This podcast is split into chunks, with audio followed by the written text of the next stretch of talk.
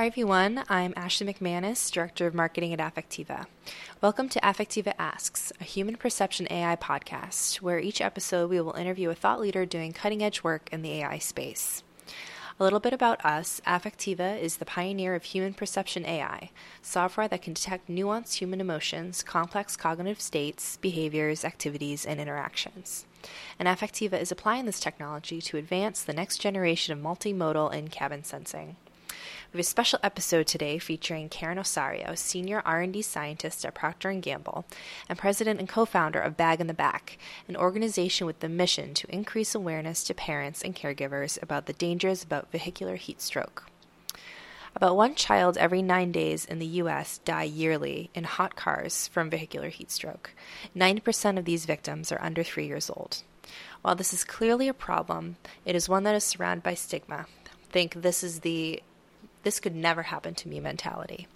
In fact, only 5% of parents receive any information about preventing infant death by vehicular heat stroke compared to 90% of parents receiving information on SIDS from pediatricians. And yet, everyone is at risk. During our discussion, Karen explains the psychology behind the prevalence of autopilot moments and false memories. Both are brain processing errors that are common and unpreventable. Karen was kind enough to share her story with me on why she founded this organization and what they are striving to do to drive down these statistics in children's deaths. On the line, I have Karen Osorio, Senior R&D Scientist at Procter & Gamble. Karen, thank you so much for making the time to speak with me today. Thanks for inviting me. Absolutely. So to start, um, can you tell us a little bit about your organization, Bag in the Back, and its mission? So the Bag in the Back is a program that we have um, established, um, and it's the primary program for the Sophia Foundation of Children's Safety. And the mission um, that we we're hoping to achieve is to educate the community um, by creating content of habits that can um, prevent injuries in children. And the one that we're working towards is the Bag in the Back, um, which is uh, preventative habits to um, for for children that are left unknowingly in the car, and it's also aiming to prevent heat stroke. Great. So let's step back for a minute. Um, what has your career path been, and how did you get where you are today? Uh, yeah, my career path is a little bit different from the, from the foundation, but um, so basically, I I am a molecular biologist and geneticist by training, um, and and I my my PhD was on skin health, and I ended up in working for P&G, um, which is a consumer goods company that um, offers a variety of products. One one of them is a line of skincare products, um, and I and I do research on skincare. Great. So um, this this organization obviously is very personal to you. I was wondering if you could please uh, share your story with us. Um, I had a daughter, and her name was Sophia, and she died to vehicular heat stroke. And in the moment that that event happened, um, there were many questions that I have. And one of them is why I didn't know that I was at risk and I started looking for a lot of information and I uh, started looking at some of the baby books to make sure that you know maybe I missed it. And my realization was that at that time um, there is not so much awareness um, of vehicular heat stroke. And and when you you double click on that and start trying to figure out why, it's like a lot of the information that is today available is coming from the media. Um, and on cases of parents that have been um, charged on the case of a, a, death of vehicular heat stroke. So it is not commonly talked by pediatricians. It is not commonly talked by the the the caregivers um, and it is not found on the um, baby books. Mm-hmm. So um, so when when when I was trying to, you know, heal, mm-hmm. which actually is like a apparently is like a a journey, um, I wanted to do something to create awareness um, in a non-threatening way to the community on this um, safety threat. Right. Um, and we we started by asking people um, to understand how many parents are actually um, aware of this infant threat, um, and and we found that there were um, approximately 50% of the parents that have awareness. We also uh, start asking how many parents are doing something about it, and we also found out that like at least 50% of the parents aren't doing anything to prevent it. Wow. Um, and when you compare this with um, SIDS, which is a, another infant threat, um, which is highly talked about by the pediatricians, and it's also in books. And when you start seeing how people are preventing or do, taking action, you see that there is more activity. Like around approximately 90%, 95% of the parents know about SIDS, and and more than 70% are taking preventative ha- action. Wow. So we wanted to to to try to do something similar for vehicular heat stroke. So you shared a, a couple of stats with us, and we've heard, you know, we've all seen stories on the news. Um, what kind of problem are we dealing with here? Back in the um, 90s, there was a change on the um, on the law that required putting the children in the back of the of the car to avoid um, um, injuries during a car accident. Okay. Because there was a, a, a, high number of children that were dying in car accidents. accidents. So what happened is that they um, they changed the law, and and then also the car seat um, was part of the the change in the law, and in addition to that, the children that are under the age of two, they're required to be um, looking towards the seat rather mm. to the to the front. Right. And with that change, there was a reduction in the number of children that were dying by, by car accidents, but there was an increase in the incidence of children that were dying by because of vehicular heat stroke when you start looking at, at vehicular history and why it happens, and there have been that have left their children intentionally in the car. That has created an opinion. However, the majority of the parents that that um, lose a child due to vehicular heat stroke are not doing it intentionally. Mm-hmm. They have um, a false memory or um, I would say I would call it like a, a, a moment of amnesia where they thought that they did something that actually didn't happen and it is more common than the reported number of deaths because many of the children um, that are left in the car sometimes are found within the 15 minutes, 30 minutes, two hours. Some of them end up in the hospital, and the vehicular history is usually children are more at risk during the summer seasons when the the climate is about 70 degrees outside. So basically, it is a huge problem. This the statistics are not reflecting actually the, the number of children that are left unattended in the car. Part of it is that parents are not aware that they they are at risk of leaving them. Um, we also run a survey, and we we know we ask um, parents that have children under the age of five to share if they have left their child unknowingly in the car. One out of 50 say yes, that they have. Um, and there's 4 million kids that are born each year, and they're under the age of one. So if you start adding the numbers, the number is quite high.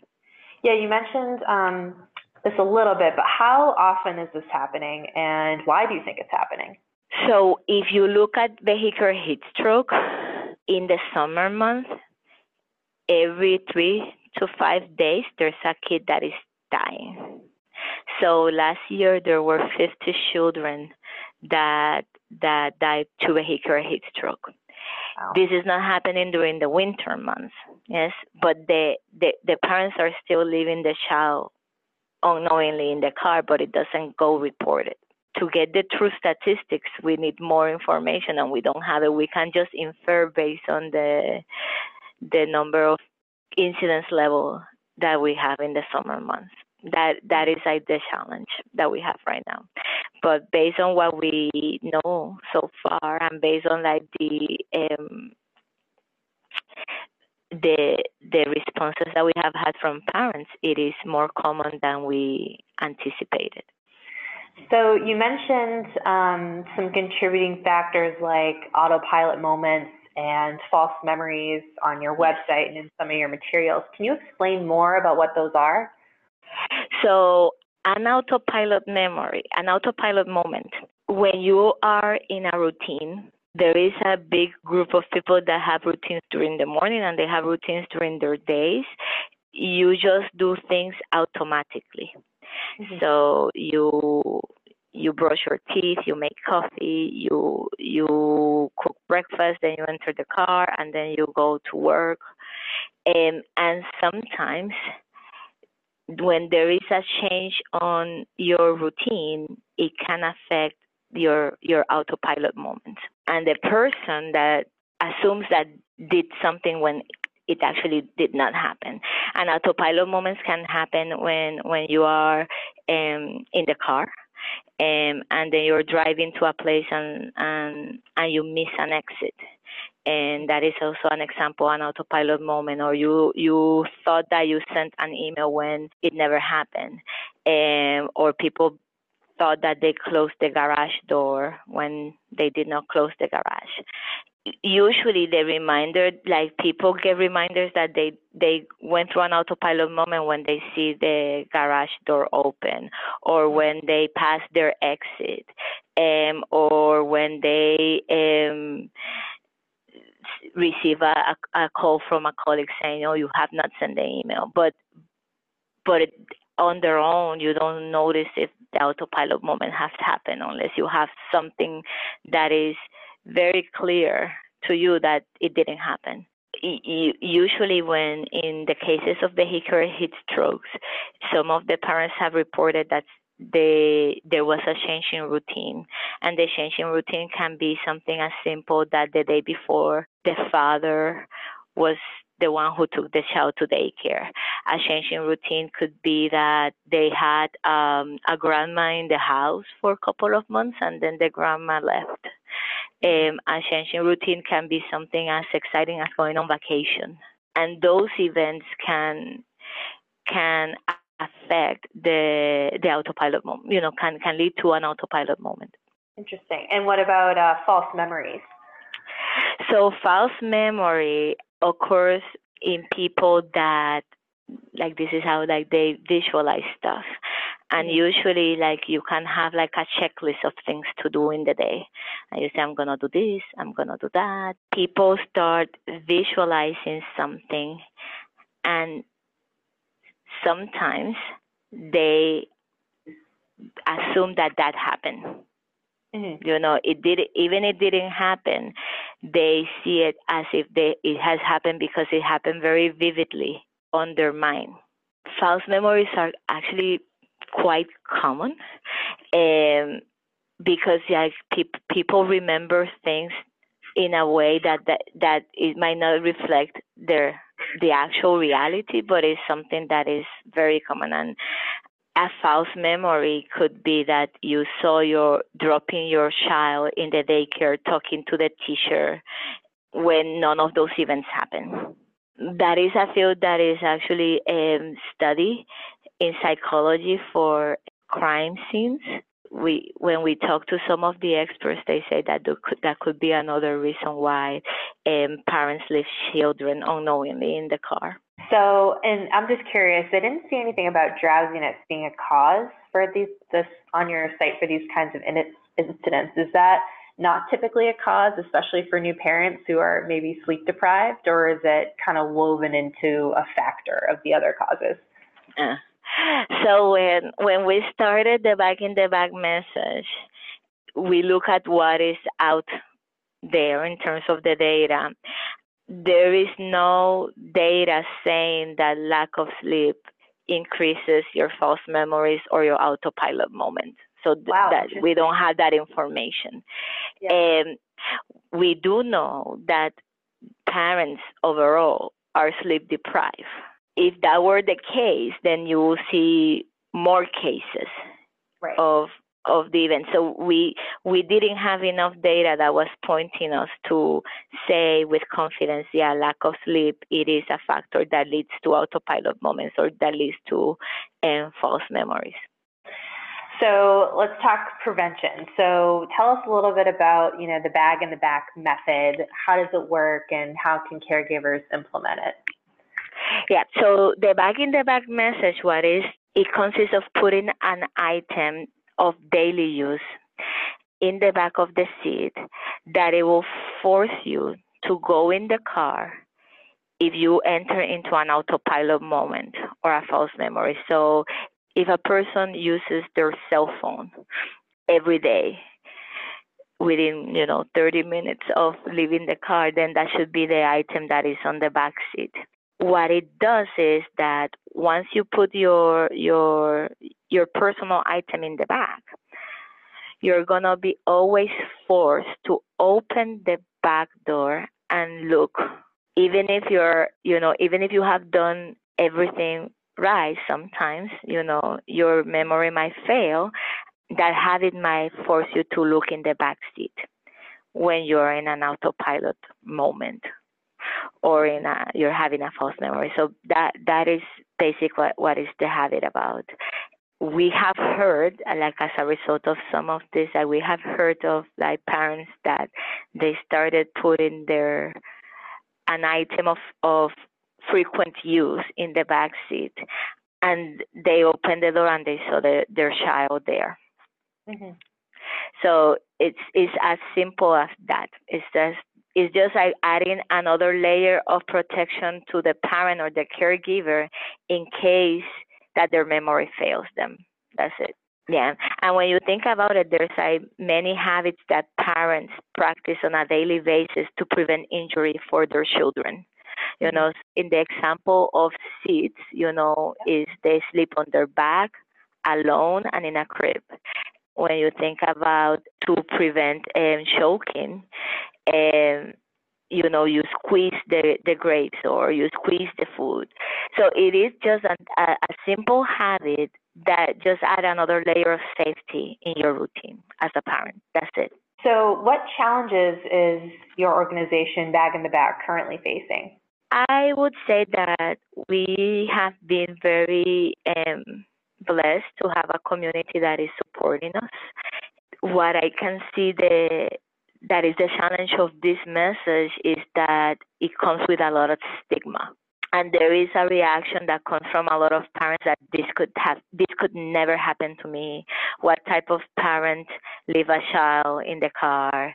And that is a, a reaction because people care for the children and they cannot conceive this happening. We would like to achieve is to have a community that is more receptive to say well maybe this could happen to me or if they never see that that could happen to them, they at least will adopt the habit just in case, you know. Right. Um, but but it's a it's a difficult message to communicate. So at Affectiva, we're we're working with car OEMs and tier one suppliers on human perception AI, which is about detecting all things human within the car. Uh, today we're focused on driver monitoring specifically and improving road safety that way through, you know, distraction and drowsiness detection. Um, but we're expanding our AI to things like detecting children left behind.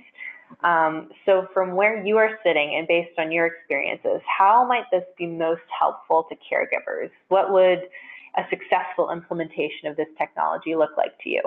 Die through vehicular heat stroke is, is due to entrapment Mm-hmm. So they they enter the the car and then they don't know how to get out. A technology that can detect motion when the car is off and is sending an alert system to the parents and to another caregiver could prevent some of these injuries on a timely manner. I think time is like the the key for this event. So, if you could have one takeaway for the audience listening today, many of whom I'm sure have young children in their lives, what would you like to tell them? I would like to encourage them to read a little bit more about vehicular heat stroke, what they can do to prevent it. Adopting the Bag in the Back habit is a, I would say, a must for all the parents. There are other things that they can also do in addition to Bag in the Back. Some recommendations of if a parent is in usually in a routine, they talk to their caregivers or to the daycare and they ask them in the event that um, I have not shown up with my child, please call me. So there are many layers of protection that a parent can take. Bag in the Back is one, but that doesn't prevent them to take additional ones. Do you have any asks of them or how they can help? Talking about it. I think that like my ask for the community will be talk talk to your partner, to the grandparents, and to your you know other children in the house. The vehicular heat stroke it doesn't um, it it happens to every caregiver. It has happened to the school. It has happened to the the babysitter. It has happened to the mom, the dad, the grandpas. It has happened to the sister and brother. So it doesn't discriminate to who is gonna happen. Mm. And so having a discussion in the family that this is something that to be aware of is very important. And discussing the habits of pre- prevention, I think, is like imperative in every family to to have those discussions. So this has been super fascinating, uh, difficult topic to discuss, but certainly an important one. Um, for our listeners, can you let us know where they can go to learn more? So our we have like a website right now, and it's www.bagintheback.org.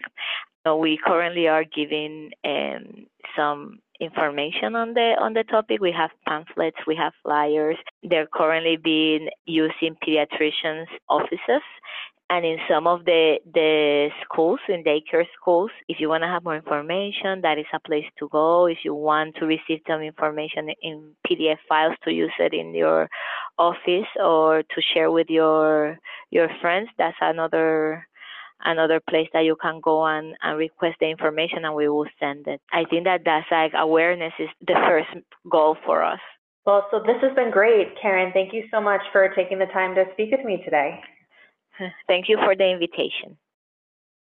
Full disclosure, I am a mother of a two year old daughter, so Karen's mission and personal story really resonated with me. In addition to the work she's doing, I found the research she shared with me truly fascinating. For example, that this became an issue after a law in the 90s required that young children be secured in rear facing car seats in the back seat made so much sense. One could see how an infant could be forgotten, not only because they're out of sight, out of mind, but because they sleep often. They're not making a lot of noise. Another interesting takeaway for me personally was addressing the stigma head on. Karen did warn me about backlash, but as she mentioned at the end of our conversation, the best hope that we have to combat these kinds of instances is to create awareness of them by talking about it, as no one is immune. I hope you enjoyed today's episode. Remember to subscribe to Affectiva's Human Perception AI podcast on iTunes, Google Play, Stitcher, or wherever you get your podcasts for new episodes. We are also on social media, so please reach out to us on Twitter, Facebook, LinkedIn, and Instagram at Affectiva to share any feedback you have on the show and weigh in on the discussion using hashtag Affectiva Podcast. Until next time, thanks for listening.